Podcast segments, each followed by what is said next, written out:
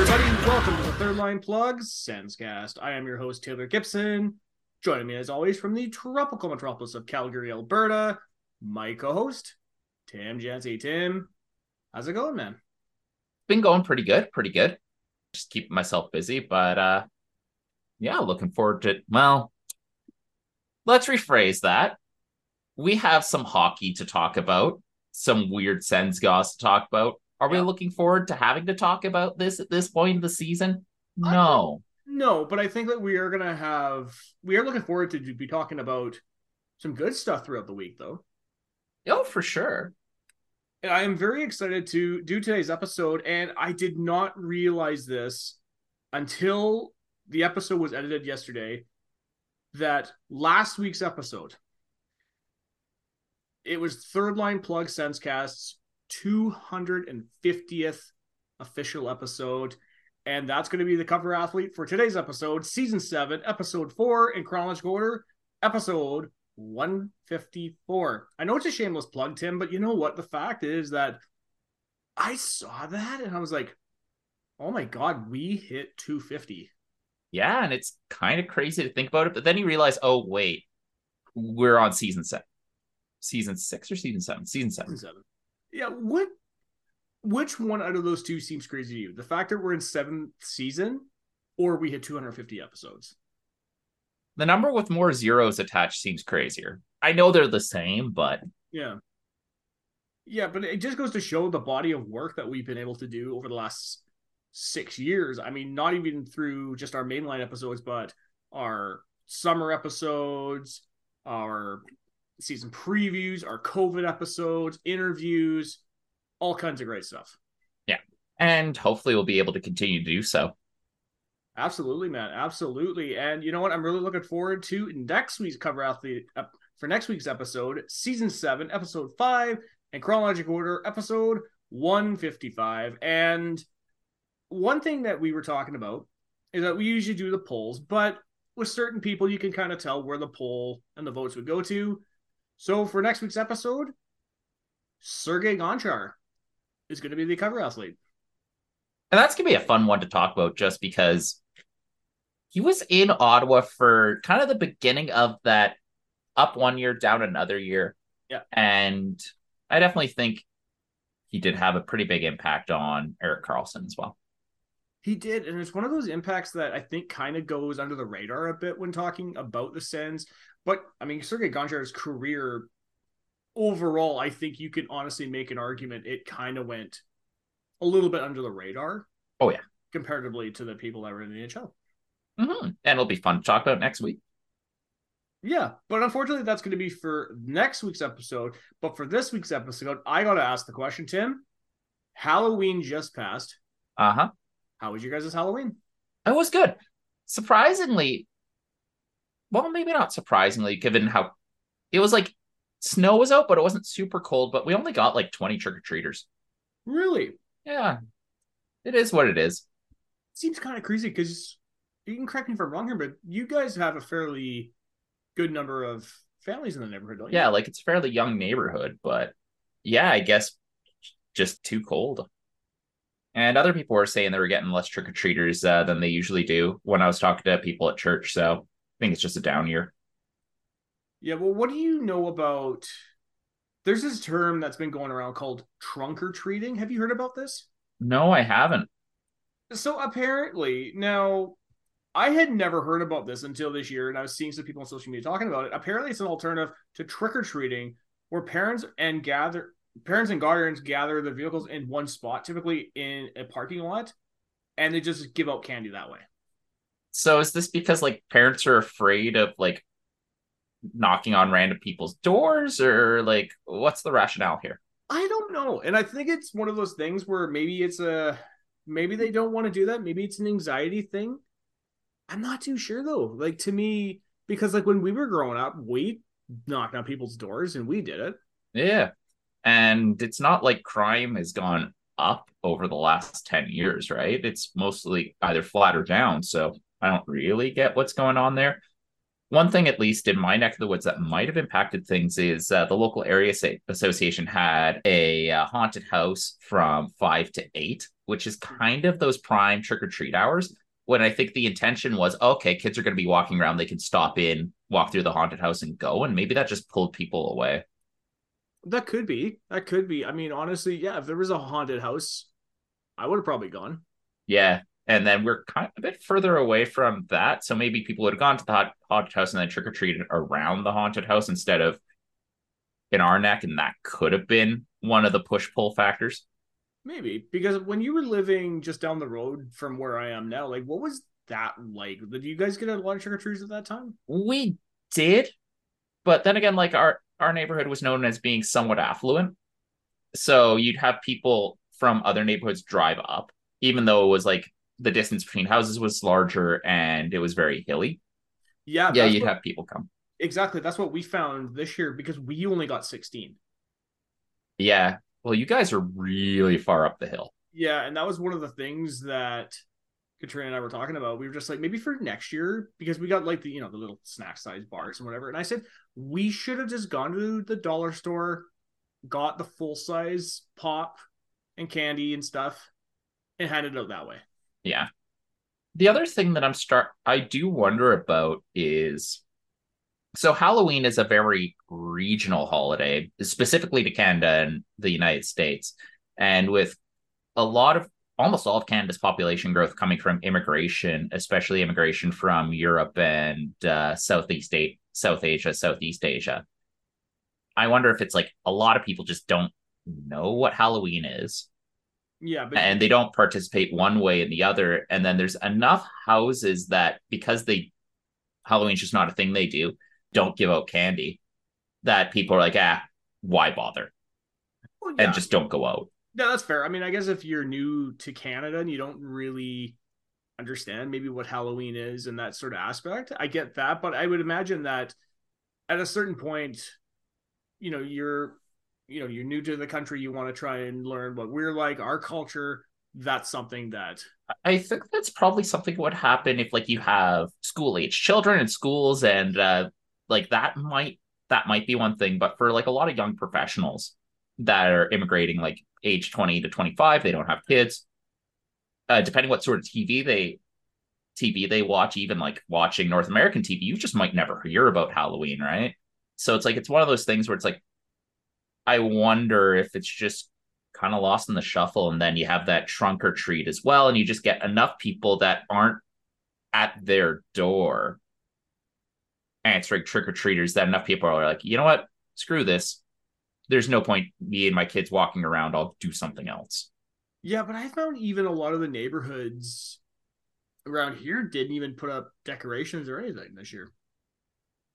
Yeah, I noticed that as well. hmm It'd be sad if Halloween just kind of went by the wayside, you know? Right. And I actually saw a meme and it made me laugh. It says, you got to give up to Halloween as it's the only thing holding Christmas back from taking everything over. Okay. This is something I noticed in Calgary. About halfway through October, I started seeing Christmas stuff on sale. I didn't even really see Halloween stuff until the pumpkins came in around mid to late October. And commercialized Christmas, not even the real Christmas here, it's kind of eaten everything. And that really feels like something that happened during the pandemic. Like, I remember going to Safeway in like twenty twenty and just seeing Christmas stuff in September. Yeah, I've noticed that too. I know that even Costco does that too, right? Costco will have their Christmas stuff up in late, mid, late September. And it's like, dude, like Halloween's not even here. Like, honestly, I'm guessing whoever's crunching the numbers and formulating business strategy has noticed something. Yeah, they're noticing that Christmas is the bigger seller. Yeah. But man, don't wreck things for the rest of us. Yeah, I think that the only thing for me, and I do understand people's gripes with the Christmas decorations and stuff, is that is when you put it up in the first week of November. Honestly, I'm a big believer is that the Christmas stuff should go up after Remembrance Day. Pretty happy with the rule in the U S. Christmas decorations don't go up until Santa Claus has walked down Fifth Avenue. See, now I like this. This is actually a good thing that the Americans might be on. Americans are onto something here. Yeah. The Macy's Parade is when Christmas season starts.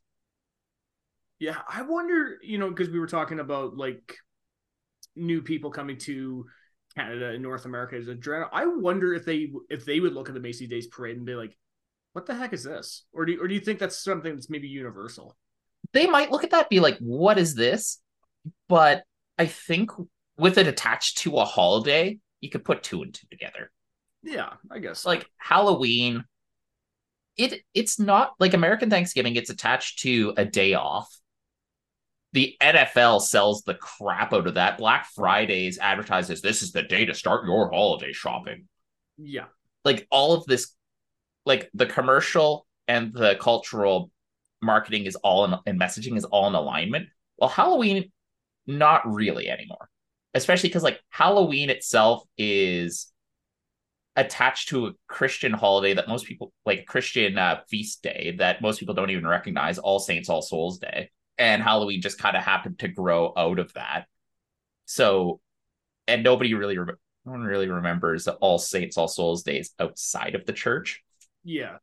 So if the kind of that commercial side of it starts to fall away and the cultural side is eh, maybe this isn't worth it anymore, it it is at risk of disappearing. Yeah, and it'd be a shame, right? Because I know that there are people out there that really enjoy it. I'm I'm fine. I, I I'm fine with Halloween. It would suck if it disappears, though. I think it's it was more fun for the kids.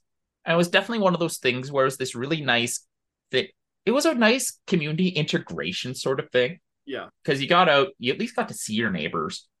And it allowed for an opportunity opportunity of shared altruism where you were giving the neighborhood kids candy, they were giving your kids candy, to kind of just bonded things together. Yeah, and a lot of neighborhoods don't do block parties, so. Yeah, we should do a block party. That'd be fun. See, there you go, Tim. I just gave you a good idea for your guys' neighborhood. Yeah. Yeah. Now, I actually, you know, speaking about social media, I did see something on there the other day, and I wanted to bring this to your attention. Have you ever heard of The Sphere? No. Okay, so in Las Vegas, I think it's at the M G M Grand, or it's somewhere on the Las Vegas Strip. They have this thing called The Sphere. So it's like a three sixty dome, and they have like a light show and whatever, and they'll have bands play there. And Yo, that's one, sick. The reason why I bring this up is because one of the first bands to do it was U two. Makes sense. They're all about the spectacle, right? Yeah, and I was, uh, I think George Stroumboulopoulos was doing stuff on Instagram about it, and he was showing some of the footage and stuff of it, and it seems so cool. And I know that you're a big U two guy. Is now, given that I've just let you know this, is this possibly a bucket list thing for you to see the Sphere with U two? Yeah, if they ever go back. Yeah, that would be cool. You know, because a lot of Las Vegas does a lot of residents, like a lot of resident acts. Yeah. I wonder if the Sphere becomes one of those. Well, that'd be cool. Yeah, because like U two, like, you've seen U two, you've always vouched for U two live. They would be really good. Oh, I'm trying to think who else would be really good doing that. I could see some electronic acts do it. I could see yeah. that, or E D M. Oh, I think the Sphere would be cool. I'd like to see the Sphere. Yeah, yeah, we should do the Sphere. Yeah, so I gotta say, man, there's not really a ton for me to update this week. I got to do a great episode with Adam on our podcast, Three Ghosts, No Four Ghosts Podcast. It was really good. It was one of those episodes where we were talking and we were doing our usual stuff, and then it just became like a Third Line Plug episode where it goes so off the rails that it oh, became no. really funny. But, when we, you know, we had a good time, and I was just laughing. I'm like, oh my God, this is so bad. Because I got to break out the Kessel impression. Adam really loves the Kessel impression, so I got to do that again. And we were just messing around. We were joking about, um, I know that you probably don't know who the Tea Party is, but their lead singer, Jeff Martin's got this really like deep voice. You know, he kind of sounds like this. Uh, okay. Kind of like that. He kind of has like that kind of voice. And so we were We were just messing around on the podcast talking about him as a National Geographic narrator. It was so stupid. It was just like, on this day on the National Geographic, we're going to be seeing as the lion is in the grass, creeping up on the antelope. you know, crap like that, right? Stuff yeah. That, it was just like stream of consciousness sort of shit. So, ah, good stuff, good stuff. Now, it's also good stuff, Tim. It's this little segue into this segment I like to call Top of the Hour.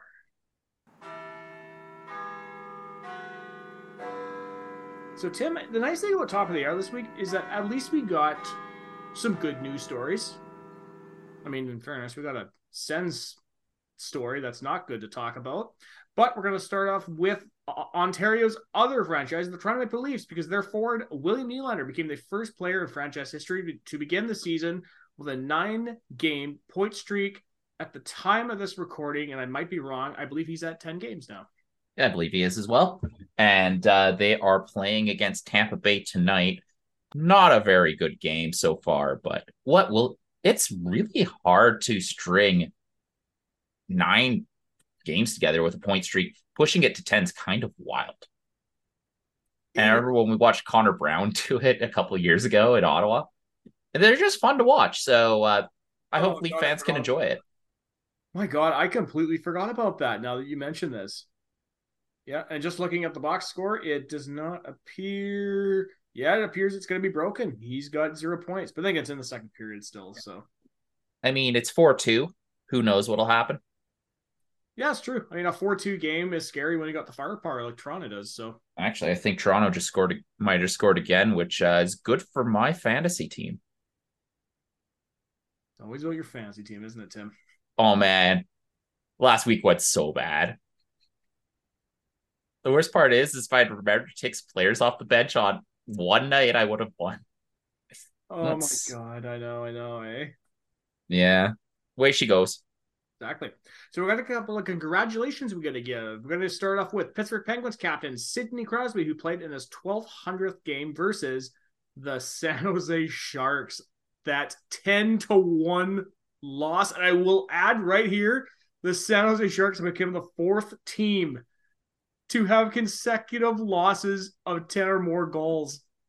For the first the first team to do so since the nineteen sixties, mind you.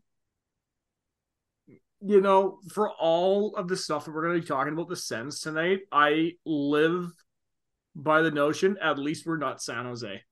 I don't think Ottawa, in all of those rebuild years, had a season as bad as what San Jose is doing. Like, on almost every metric, it's actually historically bad. Like, worse than the Buffalo teams of the mid twenty tens. Just... Not, not even expansion Sens years. Not even... A, uh, maybe ninety-two, uh, ninety-three. Okay. That expansion year. But, uh, no, this is... This team is really bad. And uh, every day I pray for a team to trade for Anthony Duclair. I know. We need to free him from that hellhole. Because uh, that is uh, really something else. Because like we're talking right now is the they are an internal stop, stop. He's already dead. Every day. Yeah. And it's like I just keep watching it. I'm like, huh. I feel bad for anyone who took Thomas Hertel with an early pick. I mean, in fairness, it seemed like it would have been a very easy pick, right? Thomas yeah. Hertel, really good player on a bad team. Yeah. I don't think we've ever seen anything quite like that.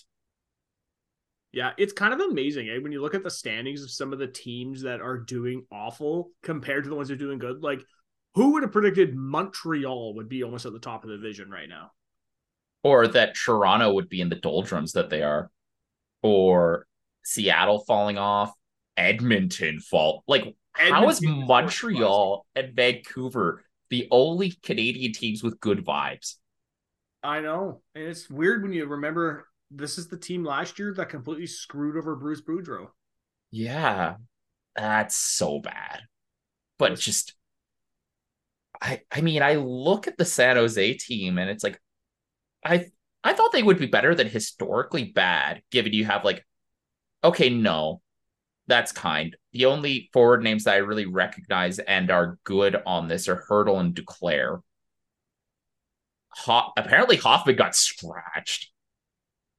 How bad do you have to be when the San Jose Sharks, the winless San Jose Sharks, decide that you're not good enough to play? Uh, you have to be doing something god-awful is what, I, what I'm seeing.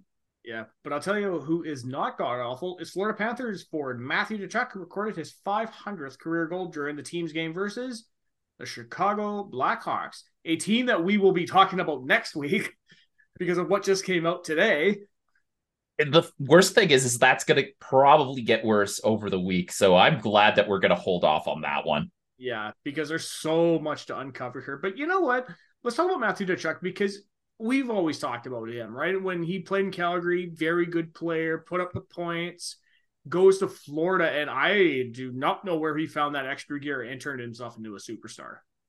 I mean, maybe he just realized he wanted to put the team on his back. Maybe he was just didn't want to play Daryl Sutter hockey anymore. Yeah, well, I mean, hell, the Flames didn't even want to play that last year if you see how bad. But then again, the Flames are also a team that's not doing good this year. How does Huberdeau even, does Huberdeau even really still exist?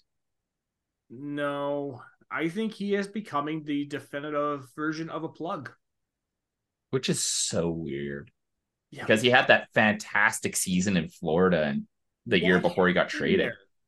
Like with him, I don't know what happened to Jonathan Huberdeau when he goes from becoming a top guy in Florida, he goes to Calgary to become a top guy and the game just vanishes. Yeah, I wonder if the city's just cursed, man. Because, like, well, Kad- Kadri just got lazy. Yeah. Do- Not like DeBrincat in Ottawa lazy, but, you know, lazy. Lazy. But it's like, do you... I don't even know if you can blow up Calgary, because Huberdeau and Kadri are locked up long-term, right? Yeah. Just Goonie stuff. It's Goonie stuff, but you know what? It's still early, right? The Flames could turn this around, but... Again, not really holding my breath on that one. Nope. Nope. Now, we've got a retirement to talk about, Tim. Florida former Carolina Hurricane Paul Stastny announced his retirement after seventeen N H L seasons. Stastny, drafted by Colorado, forty-fourth overall in two thousand five, played for five N H L teams, the Colorado Avalanche, Saint Louis Blues, two separate tenures with the Winnipeg Jets, the Vegas Golden Knights, and the Carolina Hurricanes, recording two hundred ninety-three goals, five hundred twenty-nine assists for eight hundred twenty-two points in one thousand one hundred forty-five. What's so funny about Paul Stastny's retirement is he retired and didn't tell anyone. Yeah. Until somebody reached out. It's like, hey, are, are you worried about like not getting a phone call? He's like, no, I just decided not to sign with anyone. So yeah, if you're wondering, I retired. That's the ultimate, you know, I, I, I, for yourself as a professional in the workforce, there's a term called, was it uh, quiet? Quiet quitting. Quiet quitting? Is that the hockey equivalent of quiet quitting? I think so. What's funny about Paul Stastny, though, is that he's another one of those guys where he was still He's still someone who had a lot to contribute. And he's just like, you know what? I've been playing this game for eighteen years, pushing on twenty. It's time. It's time. And you know what? When you go, when you really think about what Paul Stastny, the word that comes to mind is consistent. Yeah. You go through his years in Colorado, especially when Colorado was not good. He was consistently good. He goes elsewhere and he's consistently good. Yeah. And just throughout his whole career, at worst, he was a second line. He played at the level of a second line center. Yeah. At worst. Well, what's, what I think we don't really talk about enough, though, Tim, about Paul Stastny really is the fact that he carved out his own shadow, given that the giant shadow of his dad. Yeah. Also, who played for the Colorado Quebec franchise. Well, it's so funny when you look up Stastny, it's like, did you mean Paul? All four of them played for yeah. Quebec. You know, sorry, three of them played for Quebec. Paul played for Colorado. Yeah. So it's which did you eat Paul? Maybe, yeah. But what's also funny is just the timing of Paul Stastny getting traded. Traded to Winnipeg in twenty seventeen twenty eighteen from Saint Louis. Saint Louis wins the cup next year. Leaves, leaves Vegas in twenty twenty-one for Winnipeg. Vegas wins the cup in twenty twenty-three. Just he's been on a lot of teams that have had a lot of success. Just sadly, not with him. He's the Corey Perry. Yeah. he got Corey Perried. It's a shame, man. It's a shame. Although he was on that Winnipeg team that did go to the finals. So it's not like he wasn't playing, he was playing garbage hockey the whole time. Like when he was with Winnipeg and Vegas, they were consistently deep in the playoffs. Yeah. So he played when it mattered too. So yeah, it's a well-earned retirement for Paul Stastny. And it's just another one of those guys who's like, oh, where did the time go, you know? I know. And you know what's funny? It was like with Sidney Crosby playing in his twelve hundredth game, we're getting to this point where the generation of players that we kind of quote unquote grew up with in our teenage to young adult years, they're all starting to get in their late to thirties. They're all getting to the point. I mean, look at our next story. Washington Capitals forward Nicholas Backstrom announced he is stepping away from hockey due to injury.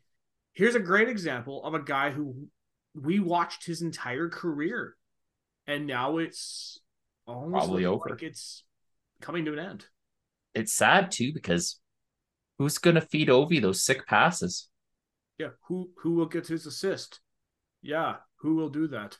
What if? I hope you know I completely forgot about that commercial until you brought it up on the show. I love that commercial. It's such a good one, and I completely forgot about it. I feel ashamed. Eh, don't worry too much about it. Although it's like, on, as much as I love Backstrom as a player, injuries really hobbled his career. And you could really see it in the last couple of years. Yeah, I mean, even from the handful of games he played this year, you can tell he's still not fully healthy. No, and yeah, he hasn't. I don't think he ever will be at age thirty-six. Yeah. But, you know, you got to give him credit for somebody who, and, you know, pro athletes are so competitive. They want to win at all costs. You got to show respect to the ones who say, you know what? My body's just had enough. I, I, I'm stepping away. I don't fully need this. Yeah. And it's, it's sad, too, because it looked like he was going to age gracefully. And then injuries hit at thirty-three. And that's all she wrote. Yeah. And thankfully, he did get his Stanley Cup. I think he's one of those guys, again, and that's something we brought up a couple of weeks ago. We're talking about the most underrated players of our generation. Paul Stastny, again, is another guy you could throw on that list. But Nicholas Backstrom is one of those where I nobody gives him enough credit for how good of a playmaker he was, given the shadow that Ovechkin. Ovechkin cast, yeah. And, yeah. And that's one of the things where it's like, I doubt, despite being a guy with a Stanley Cup, All, all rookie team, thousand points in a thousand games played, I don't think he gets into the Hall of Fame because he's overshadowed by Ovechkin. Yeah. I mean, he really is one of those guys. He's like Adam Oates, where he could have put up over a hundred points and people still would have never given him the credit. Yeah. No, that's for sure. Yeah, and it's a shame, right? When you look at some of the players that we grew up watching as kids and as adults, and they were snubbed for the Hall of Fame for so long, and you're thinking, what's it going to take for this guy? Like, Paul Kariya was a great example of this. Exactly a point-per-game player, won a gold medal, was in the Stanley Cup Finals.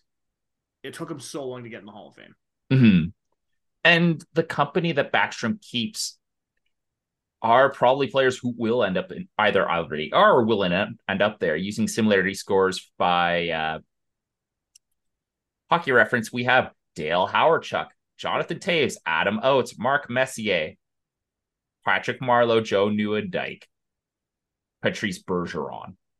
Those are names. Those are names, man. So it's like, I, I almost feel like he should, and I can't.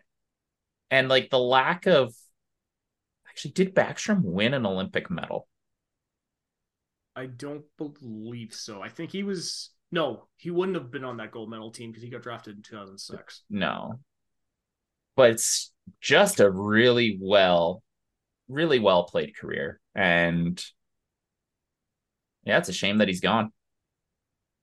For sure, man. Now we're going to turn our attention to the big, big news story of this week involving the Ottawa Senators.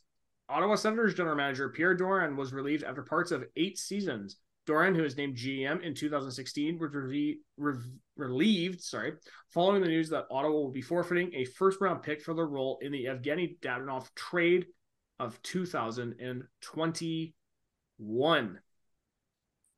You know, here's my main thought when I think of this. You think of news stories like this, and you have to think, does the punishment fit the crime? This does not fit the crime. I, I am so sorry. This does not. Okay, here's my thing. If this, if we're getting a penalty that would have fit the crime, it would have been a fine. I don't here's think the thing. Forfeiting a first-round pick, I do not think fits the crime. I think Ottawa should have forfeited a pick. Like, from the way that people are describing this, and this is this is the thing that is so frustrating about. And we talked about this a bit with the Pinto situation. Well, the N H L's secrecy here basically allows them to do whatever the hell heck they want. And fans can't really evaluate it because we can't see the inner machinations. But from what insiders are saying, it looks like the negligence by Pierre, if it was negligence, it was gross negligence. If it was intentional, that's a problem within itself. Yeah. A, a pick should be lost. What's ridiculous, and this is where... And I do want to talk about this Andlauer news pro- conference that happened same day. It should have happened closer in. Mm-hmm. The sellers should have told Michael Andlauer, and this includes the N H L, by the way. Yeah. Should have told Andlauer that this investigation not only was ongoing, but Vegas and Anaheim were gunning for blood. Same with Shane Pinto. He didn't know anything about this. They didn't. Um, they didn't give him that information. Yeah, so it's all of a sudden you have this guy who's buying a team and, well, material information is being omitted from him. And I know I was talking with some of my other friends about this. What will probably happen, even though Andlauer and Stastny said that appealing this would be a fruitless endeavor, what Ottawa will probably do is they'll wait until twenty twenty-six, mind you, and do what New Jersey did, appeal and say, hey, the person... responsible for this, all the people responsible for this are gone. Yeah. Can we get our pick back? Yeah, or they're going to do what they did with the Devils, where I think they drafted thirtieth. thirtieth, yeah. Yeah, honestly, yeah, and that's the whole thing with the Devils when they circumvented the draft with Col or the cap, sorry, with Kovalchuk, that very much felt like the situation to me. Yeah, and like that's the funny thing with like this sort of circumvention is it feels like these punishments get announced and then they're walked back. But Pierre Dorion couldn't stay. No. And honestly, and I don't want to sound sacrilegious when I say this, Tim, is that the ice that Pierre Dorion was walking on, it was so thin, he essentially was walking on water. It was incredibly thin. And I've always been a Dorion defender. I feel like his mistakes were not at the same level as the uh, hits that he made. There was no middle ground, though. He there was no middle ground. Great, or he flubbed completely. The weird thing is, is I'd give him, like, oh, for his whole tenure, I'd say he was a B as far as G Ms go.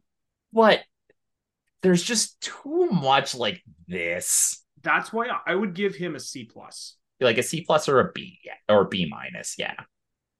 Just the range from brilliant, like the moves range from brilliant to dumb. And there was no in between. And unfortunately, with the Dadonov situation, that is so unprofessional that it cannot stand. No. And you know what?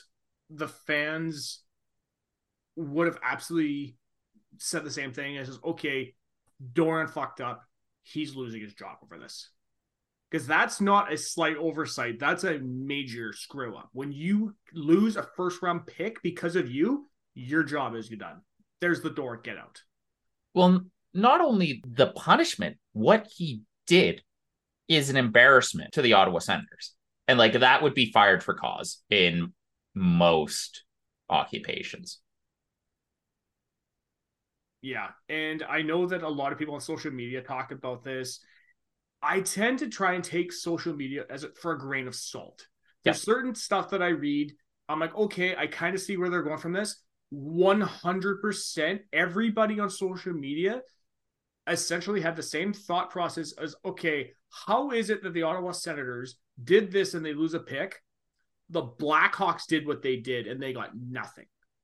And this is, you see a lot of people who are like, no, you can't make that comparison. But this just goes to show kind of how screwed up the N H L's sense of justice is. Yeah. Ottawa should have lost the pick. Chicago should have lost multiple picks. Because no. Think about it. This is an organization that got caught covering up a guy molesting multiple prospects, players. multiple prospects.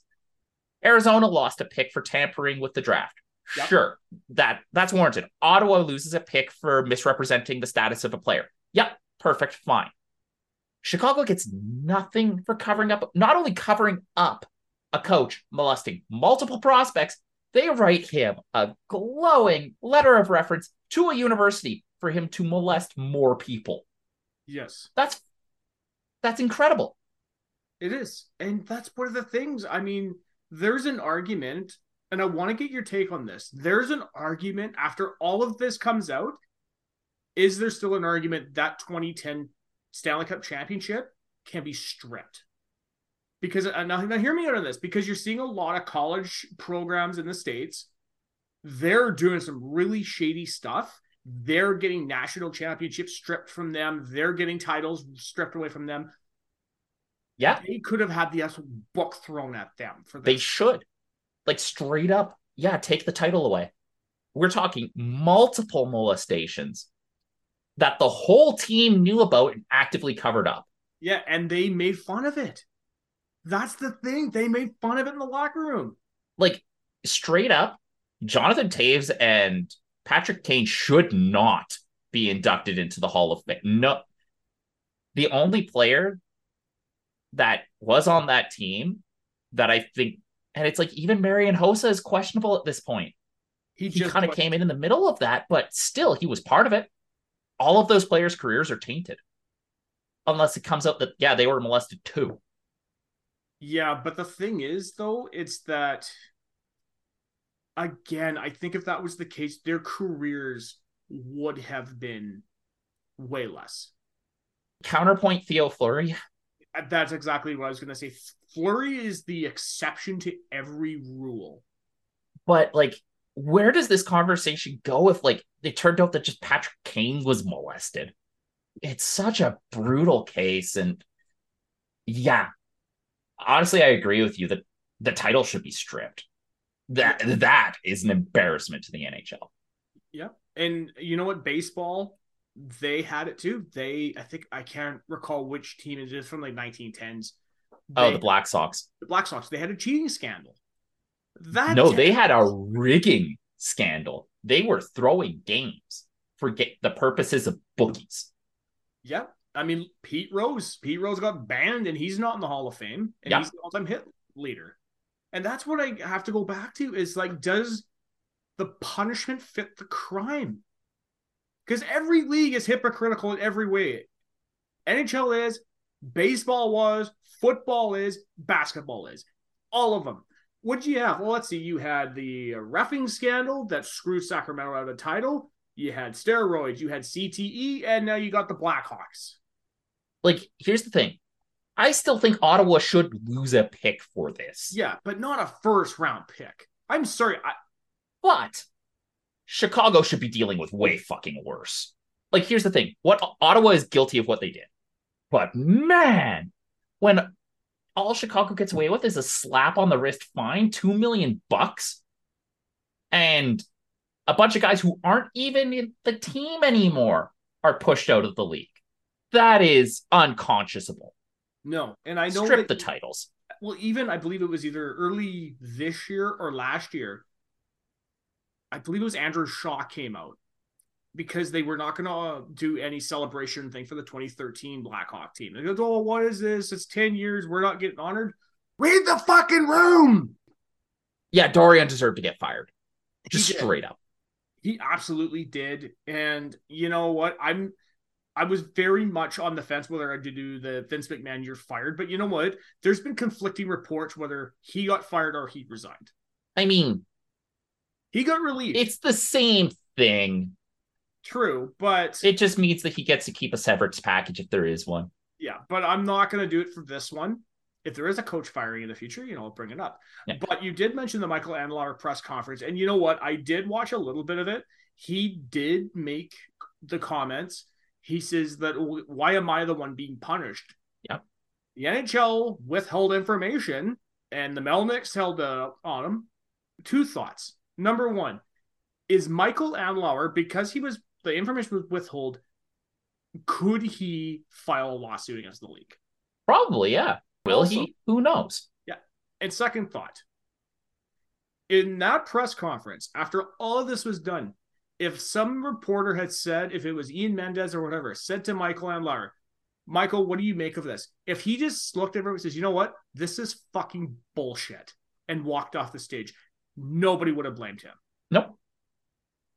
And you could kind of tell he was at that point, but at the same time, it was impressive that he managed to be incisive without crossing any lines. Yeah, and you got to give him credit for that, right? Because if this was Eugene Melnyk, all hell would have broken loose.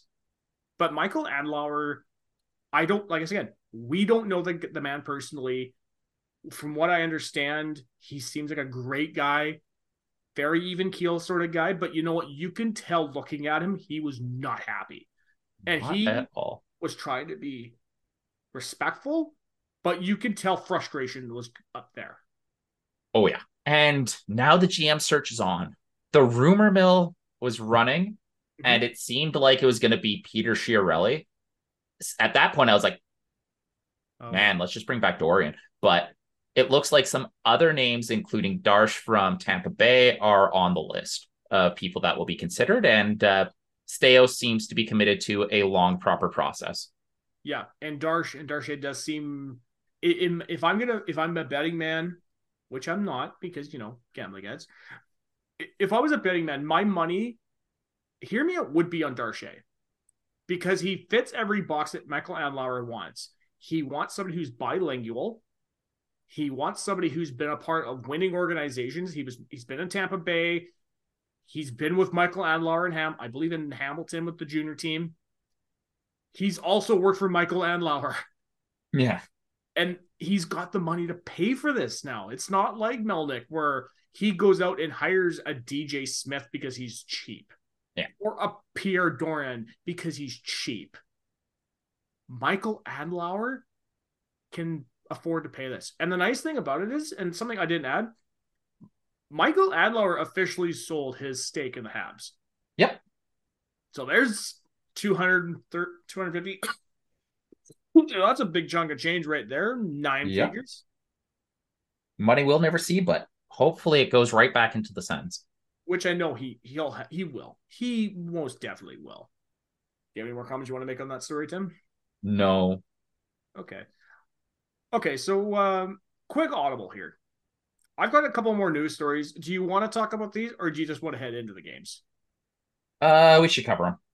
Okay, so we're going to be waiting to talk about the Ottawa Senators, and we're also going to be talking about a great guy in Wayne Gretzky, because Wayne Gretzky and Northland have partnered to make affordable hockey sticks. Northland will be selling a three-pack of sticks starting at ninety-nine dollars.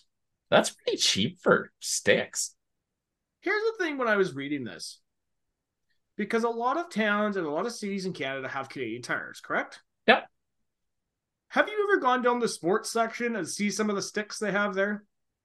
Nope. Go down one of them someday. You will see those old school wooden sticks that are like, I don't know, fifteen friggin' pounds in your in your hands.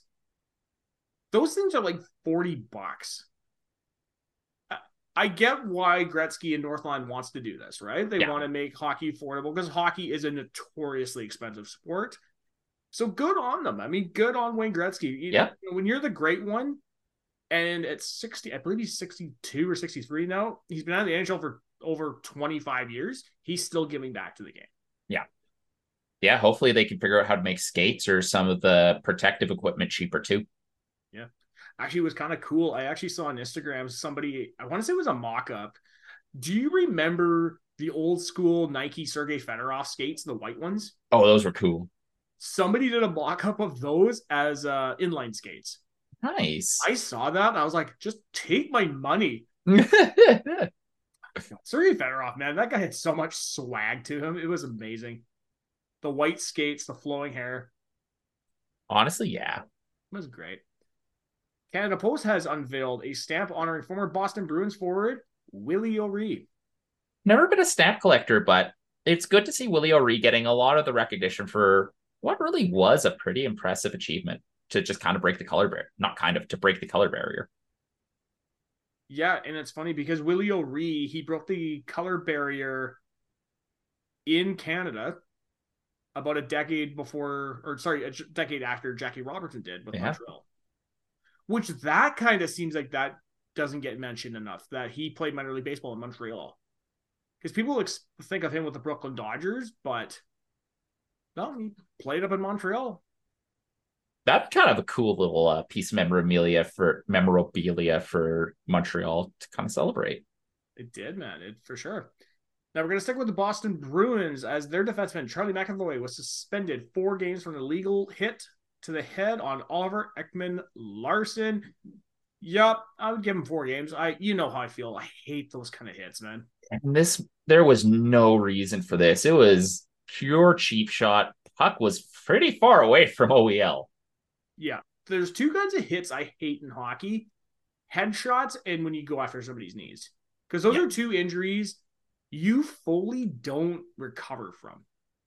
Yep. Do you want to talk about an even worse hit? Yes, sir. Calgary Flames forward Andrew Mangiapati was suspended one game for a cross-check to Seattle Kraken forward Jared McCann.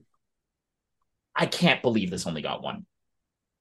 Like, this should have gotten more because, like, I get it. He got a match penalty early in the game, so it was effectively a two-game suspension, but you are talking about a guy who is prone, defenseless on the ice.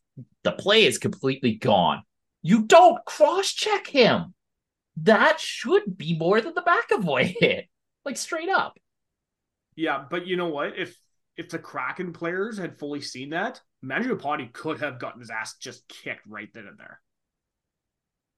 Oh, there was at least, what, two or three Kraken players around him. That is something that cannot be in the game of hockey. No, and it's such a cheap shot, and I hate those kind of hits. You know, a lot of people for the last thirty-five, forty years, they've always... They always hated on Don Cherry, but those are one of the kind of hits that he always talked about on Coach's Corner. He hated those kind of hits. He always called those players out. And there were certain players who kind of took offense to what Grape said and got up in his face about it. Yeah. and But admittedly, they deserved it. Yeah, exactly. And, you know, unfortunately, the, when the day comes when Don Cherry does pass away, a lot of the stuff we could probably talk about. But until then, Tim... I guess that wraps up Top of the Hour for this week, which can mean only one thing. It's time to head off into the games. Now, we've only got two games to talk about. We've got the Kings versus the Senators and the Lightning versus the Senators.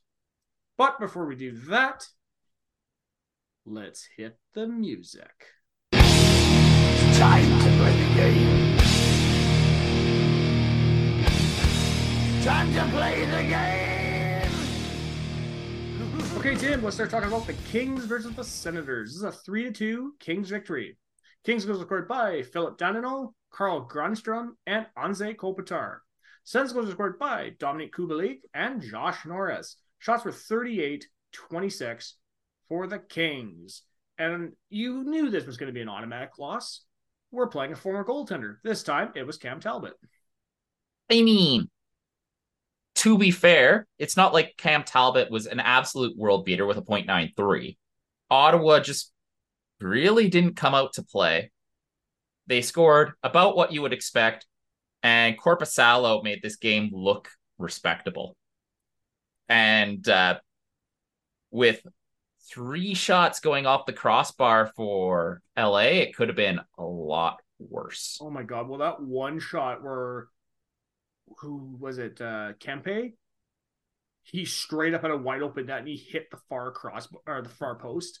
Yep, that's got to be the most gut punching thing ever. You're just like, God, how do I miss that? One thing you could really see in this game is at, with Grieg Kubalika, sorry, Grieg and Kastelik out. Mm-hmm. after about two to three minutes in the third, gas out of the tank. You could also tell that Clevin and Matt, Matt and Paolo are not ready for prime time. Yeah. Playing nine and seven minutes respectively. Chychrun played half an hour. Yeah, he's playing Shabbat numbers right now. Yeah, and you can tell as the game goes on that these plays are getting sloppier and sloppier. Sanderson playing twenty-six, J B D playing twenty-five, Hamonic at eighteen. Yeah, I mean, let me ask you, what did you think about J B D? Because from what I was saying, now obviously I didn't get a chance to watch the game. I was doing some adulting. I had to go to Costco. But for what I was seeing with J B D on the condensed game, it seemed like he wasn't positionally sound. It just kind of seemed like he was trying to chase.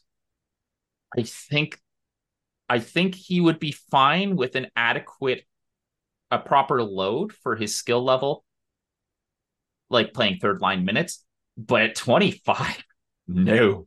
And uh, I just have not been a fan of Clevin. Like Clevin, the skating isn't there. Yeah. Do you think he's still just too young? I think it's too, it might be a mix of too young and needs a skating coach. The reads don't seem too bad. And I think there's an N H L player in Clevin, but just not right now. And uh, Matt and Paolo. But then again, we're talking about players that are playing like less than ten minutes. Yeah, I mean, what can you do with less than ten minutes, right? Like, honestly, it might be worth giving Clevin, give him, give him and Matt to Paolo either seventeen, like give him seven more minutes, see what they do with it. Take some time off of uh, Sanderson and Chychrun. Yeah. Yeah, because you're going to end up burning these guys out. Yeah. And like the other thing is, is maybe give Gwinnett a try, because these guys, you're going to burn them out. It yeah. looks like Zub might be back. Uh, he said he'll be, he says he wants to play for Wednesday. Yeah. And the nice thing about the Sens on the back end with their injuries is that Eric Brandstrom is skating in. He's in yeah. his yellow non, non no contact jersey, which is really nice. Artem Zub, like you mentioned, he was going to be coming back. I do think, though, that Joonas Korpisalo, again, playing against his former team, I think he deserved a way better fate than what thirty-five saves, point nine two one save percentage. I thought he looked very good in this game. Yeah, he's the only thing that held Ottawa in this one. And the forwards just, like, admittedly, they were playing with ten forwards. That's not a recipe for success. No. But just the forwards really weren't there. And the only one who really showed up was Tkachuk. Yeah. Although you got to give Dominic Kubalik some credit because he has now found a scoring touch. Yeah. It's just weird that uh, it took until now. And hopefully he pots a few, because otherwise he just hasn't really been there for the Sens either. Yeah. But the Sens just haven't been good. Yeah. And I think that's been a problem, which, and we were talking about this off air, it's, that as beat up as we are on the back end, outside of really Greig, we're healthy on the front end. Yeah, and it just, I think part of it is among the defensemen injured, you've lost Ottawa's two best players at breaking the puck out of the zone in Shabbat and Brandstrom. Yeah. The Senators really miss those two players. Anyone who says you can trade Brandstrom really didn't appreciate what Brandstrom does for the team. Anyone who says that you could trade Shabbat is out of their mind. Yeah. Sanderson isn't quite there yet. He's good, but not quite there yet to be the top guy. Mm-hmm. As we've seen where he, the guy's under relentless pressure because he, him and Chychrun are the only really reliable defenseman healthy right now. And, and I swear, if God help us, if one of those two get injured. Yeah, especially before Shabbat's back. Yeah. So I only have the one more comment I want to make on this game before we head off into the second and final game of the evening is those L A King jerseys. You know, I you know how I feel about the Gretzky era King jerseys. I love them. I love the Chrome Dome. I'm not. I don't know where I stand on the Chrome Dome. It's so fun. It's. I don't know. And it, it makes that jersey pop. They really do. And I think that's the big problem. And I think, I want to say I've mentioned this in the past about the King jerseys, is that there's a handful of teams in the N H L. I think they need a rebrand. Not team-wise, jersey-wise. Yeah. Those L A King jerseys they're using now, the one from the early twenty tens, is tired. It's tired and it's time for a change. I Bring back the Burger King. Oh, can you imagine they bring the Burger King in those jerseys? Oh my God. I'm amazed. Like Burger King at the Chrome Dome. Let's go. Oh God, Tim.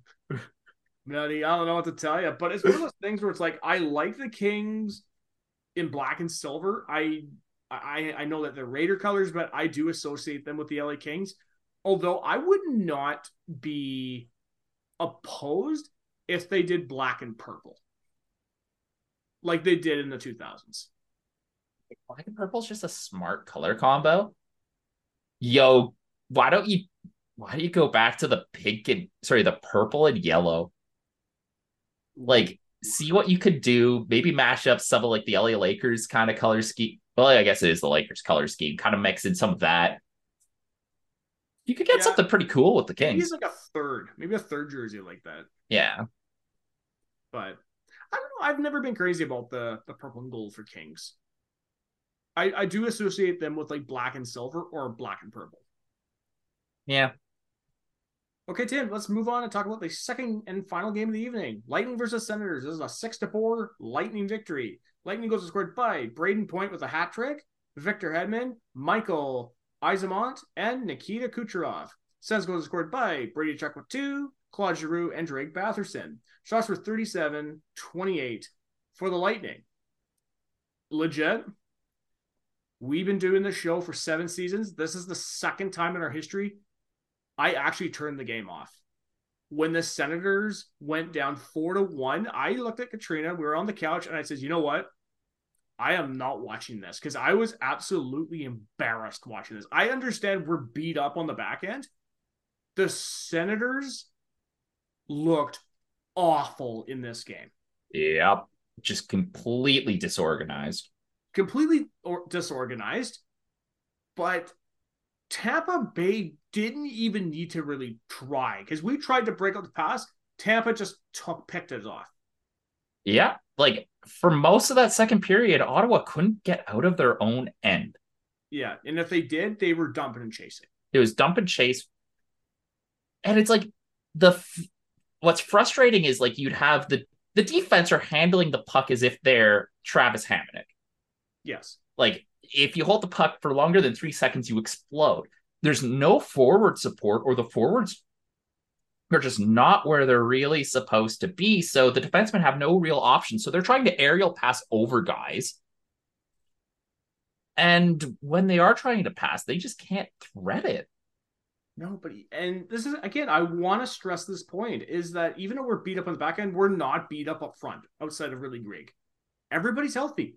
Brady's healthy, Stutz is healthy, Norris, Bath, Claude Giroux, everybody's healthy. I'm watching this going like, why are we dumping and chasing the puck? I know that, and we'll talk about with the Brady's comments after this game, is that I completely understand why the fans want D J fired. When you have all this talent up front and everybody is healthy, why are you playing dump and chase hockey? We are not no a reason. rebuilding team. We have our core, we have our players in set. Stop dumping, chasing the puck. Actually play the puck. Like, teach them how to support the puck on a breakout. Like, watching Tampa Bay just pick up a dumped puck, skate, establish zone, and cycle. Mm-hmm. Ottawa can do that. We saw them do that against Washington. We saw them do it against Philadelphia. We even saw them do it against Detroit. It's just like this. The team just doesn't seem to want to carry a puck, shoot, or establish zone time, or even really play their zone right. I don't know why. Like, is it, do they think that because they're beat up on the back end that they can't do this?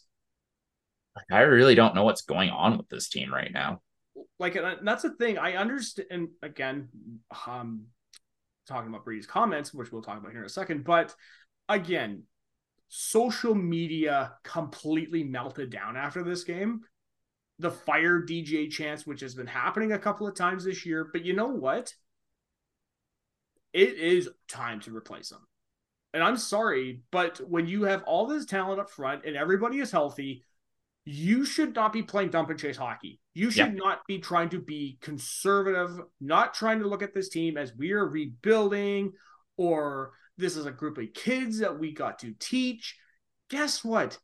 This is not working, D J. The defi- you know, insanity is doing the same thing and expecting a different result. That's what he's doing. And this is why I am fully on board of firing D J at this point. Right. I still don't like the crowd chant. Like, chanting fire the coach in the middle of the game is Bush League. But you know what? When your team goes down four one, the Sens are playing horribly. The fans are frustrated, and we've had we've had enough. Just and leave. I, okay, you know what? Let's talk about the Brady comments after this, because Brady yeah. straight up called out the fans. And you know what? He's an emotional guy. He's an emotional leader. I get where he's coming from, but I honestly wonder if that's something either Andlauer or somebody from the organization pulls him aside and says, Brady, I get you're frustrated. I get this, but you can't do this. You can't do this in front of the media. Yeah. Well, it's like, I get it. He wants to defend the coach, but who knows? Yeah. And look at the locker room he's in right now. He's got Claude Giroux, a guy who not only played in the toughest market, or one of the toughest markets in, in sports, but he was the captain in that market. Do you have any idea how much criticism he probably got in that city? Oh, he yeah. could have pulled Brady aside and been, look, kid, this is how you properly do this. I'm a little surprised, but it's it's annoying. I'd rather the fans not chant fire, fire X, especially it, it was gutless when Vancouver did it. It was gutless when New Jersey fans did it. At least the New Jersey fans had the decency to apologize. Which is hilarious. Give it that. That's pretty funny. And I like it. But yeah, like, it's gutless. I get, I get the fans booing, and there's not much you can do about that one. Yeah. The effort just wasn't there. But we'll probably see D J for at least another week or two. Yeah, but you've got to realize, especially what's happened with Pierre Dorion, what's going to break the camel's back with D J? The thing that I wonder is, given that Steve Stais is interim G M, does he want to let the the real G M pick his coach? That's and how many quality coaches are willing to come in under an interim G M?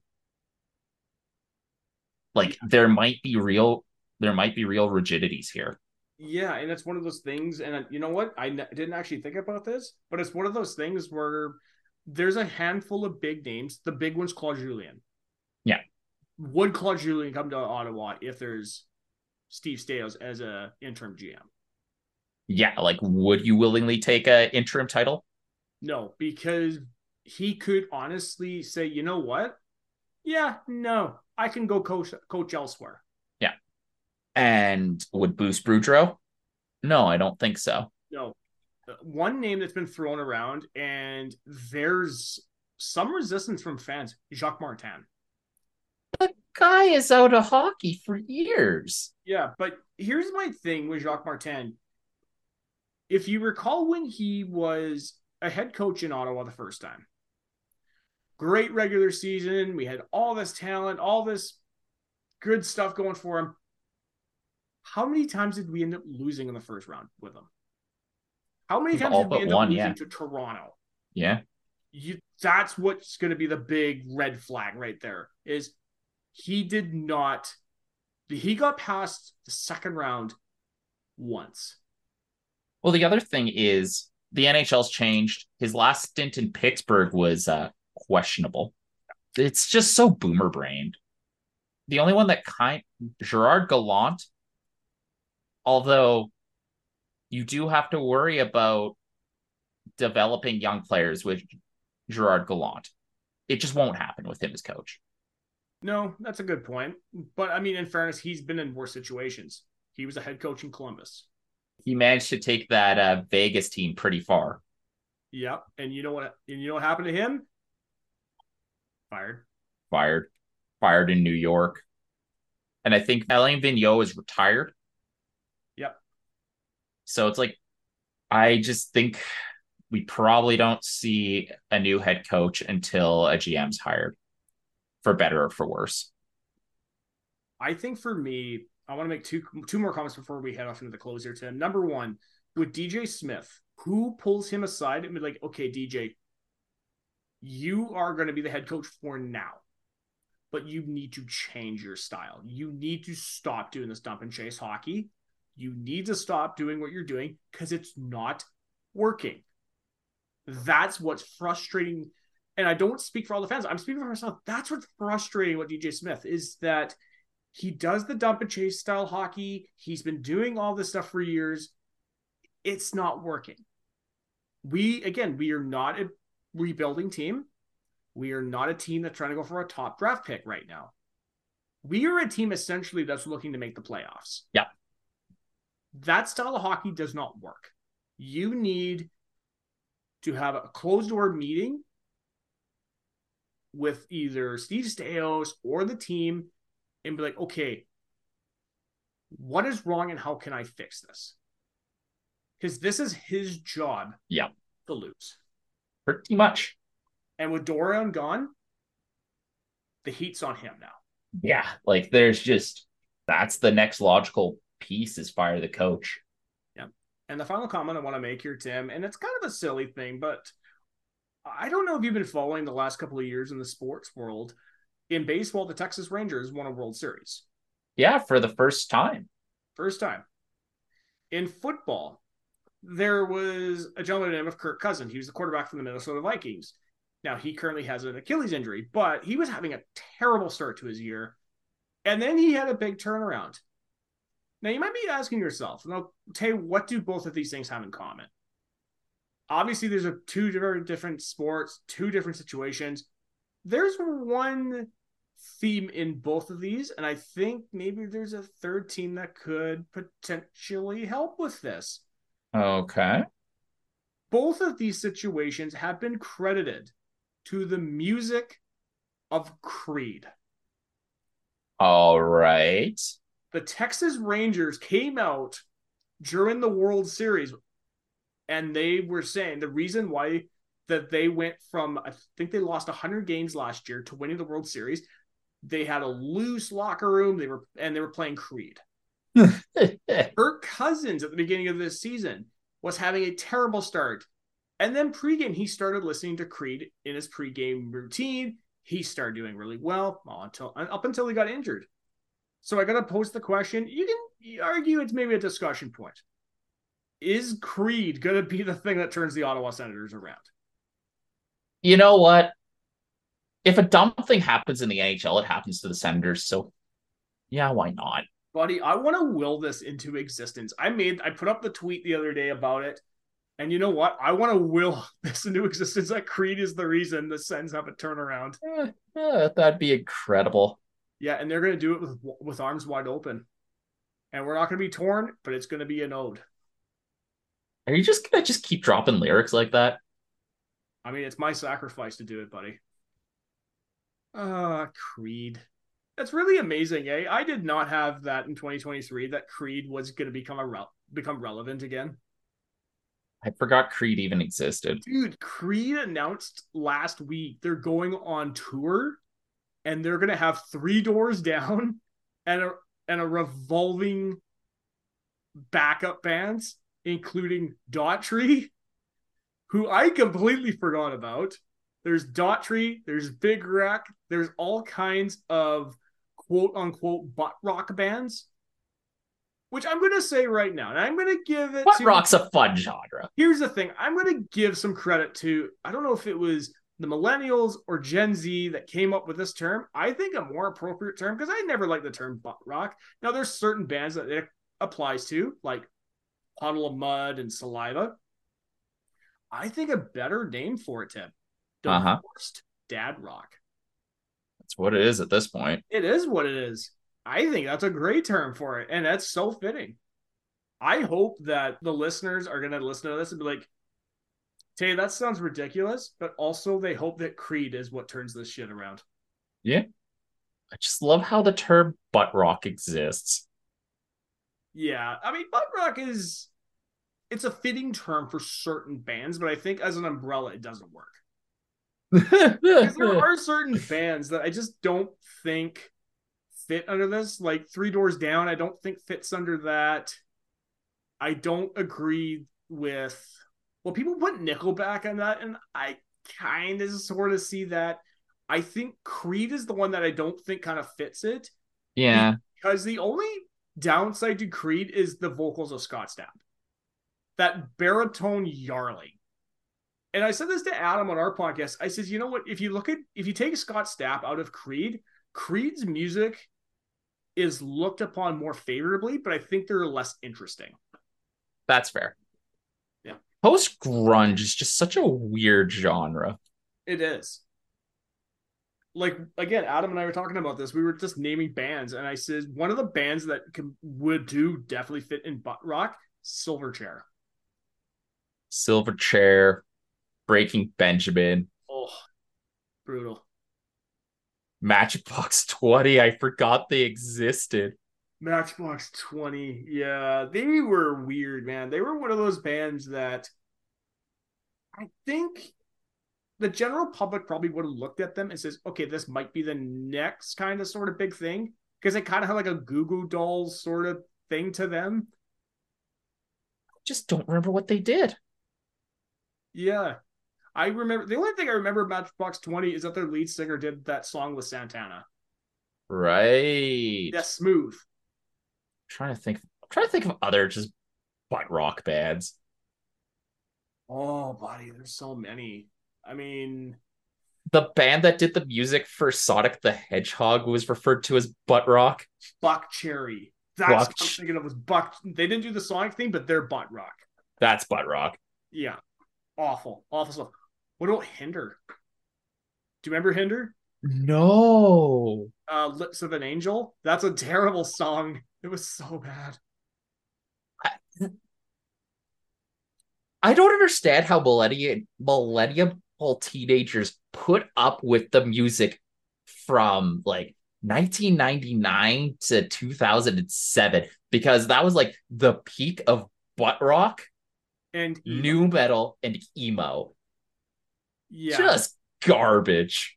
But there was, but there was good stuff that came out of it. A lot of people look back on the garage rock stuff of like the Hives and the Strokes pretty favorably. Okay, fair. But then you also have Green Day. Yeah, I was gonna say Sum forty-one. Sum forty-one. Do you remember Gob, the video? Oh, Good Charlotte. God, dude, Gob and Billy Talent went on tour. They came to Victoria like a couple of weeks ago. Why? Billy Talent? Why was Billy Talent popular? Billy Talent is one of those bands that I don't mind their music, but I was never a diehard fan. It's like... I, it was the, the vocalist. I hate the vocalist in that band. That dang, dang, dang. He has yeah. that really high-pitched fucking... I hate that guy's voice. It's like the voice, and then the lyrics are not as deep as they think they are. Yeah. And I just have no patience for that, especially when the singer has such a particular voice that they just kind of get in there and like, that's dumb. It's grating. It's grating, and what you're saying is dumb. Go away. Yeah, it's like a lot of the butt rock bands. Like, I would even say, and I said this to Adam, Scott Stapp, for what you may want to think of him as a vocalist, he was a very very convincing frontman, because if you look at the time Creed came out and became popular, there was nobody like him. Because every band at that time, whether it was Jonathan Davis or Chino Moreno, even Fred Durst was like the, maybe the closest thing to that, of like maybe a frontman, but he was such of his time, and yeah. Scott was such a powering frontman that you can tell this guy was a rock star. Well, it really was like a, because like none of the, like the emo bands didn't really have frontmen. They had like, they had vocalists. They had vocalists, but it's like the face of Fall Out Boy was Pete Wentz. And he just kind of faded into the background on stage, eh? Yeah, like there were certain bands, like I would say Serge Tankian for System of a Down was a good frontman. Yeah, I'll give him that. Chad Kroeger from Nickelback. That guy had a personality. Give him that. I, I'm going to give him that. He is a terrible singer, but he's a very convincing frontman. Yeah. Like, you'll put away the vocals because watching him on the stage is legitimately interesting. Yeah. Like, if, speaking about Creed, if you go back and watch their performance of Woodstock ninety-nine, one, you forget how re- just ridiculous those clothes are. Like, Mark Tremonti, the guitar player, he always wore outfits. He looked, this is the best way to describe it. Him and Scott Stapp, they both look like little kids wearing their parents' clothes. Just so baggy yeah. and big on them. Oh, this was a fun conversation, Tim. Oh, butt rock. So, Tim, do you have any more comments you want to make before we head off into the close for another episode? We should just get Chad Kroeger to coach the Ottawa Senators. Oh, no. And Scott get Stapp. Justin Bieber to replace Sheldon Keefe. Although... Get Scott Stapp. Oh, Toronto came back. Oh, my God. It's five four Toronto. This team, I swear to God, man. I swear to God. Oh, God, this is a great episode. Well, guys, thank you so much for listening to the Third Line Plug Sensecast. I hope you enjoyed it because, believe me, Tim and I love recording it for you. You can find the show on iTunes, Spotify, SoundCloud, and Google Play.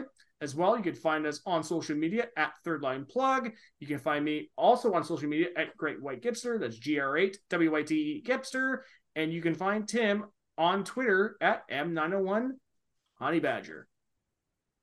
So, Tim, for the games to come, we've got three games to talk about. And the first Battle of Ontario for two thousand twenty-three two thousand twenty-four. Wednesday night, we're going to be in Toronto to play the Leafs.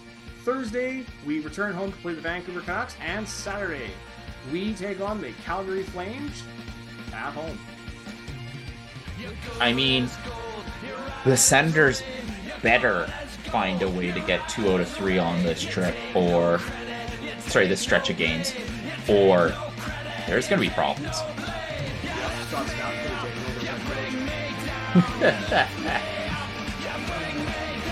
Until next week, guys. I'm your host, Tim Gibson. And this has been Tim Jensen. Ghost. Woo!